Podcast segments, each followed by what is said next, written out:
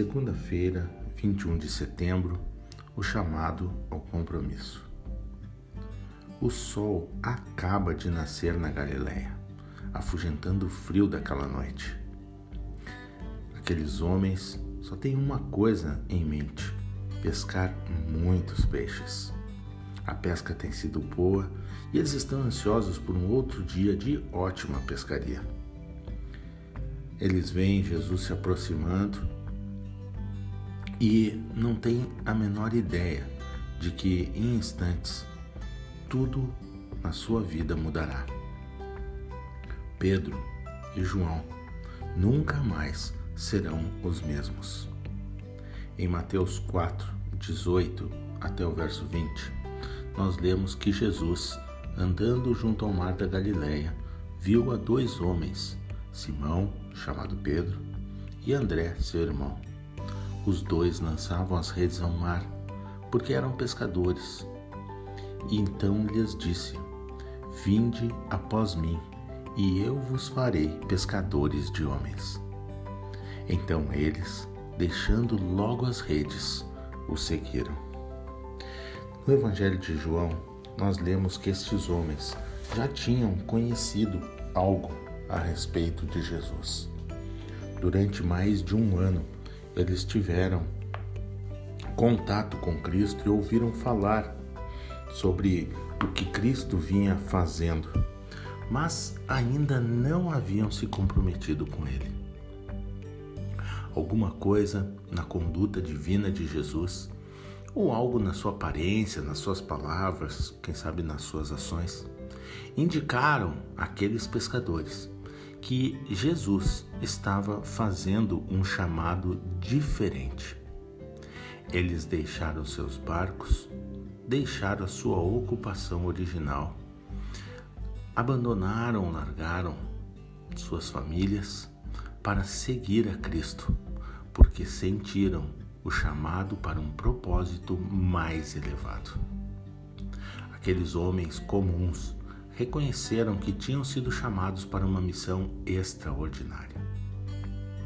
Pode ser que Deus não esteja convidando você a deixar sua profissão, quem sabe se afastar de sua família. Não, não é esse o desejo de Deus. Mas Deus está chamando você para um propósito maravilhoso, que é compartilhar seu amor e testemunhar sua verdade para a glória do seu nome. Ainda no livro de Mateus, no capítulo 9, nós lemos nos versos no verso 9 que Jesus, passando adiante dali, ele viu assentado na recebedoria um homem chamado Mateus e disse-lhe: Segue-me. E então Mateus, levantando-se, o seguiu.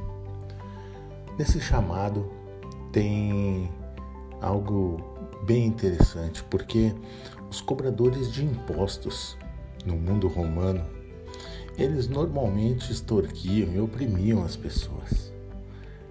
Eles eram odiados e desprezados na nação de Israel pelas pessoas que ali viviam.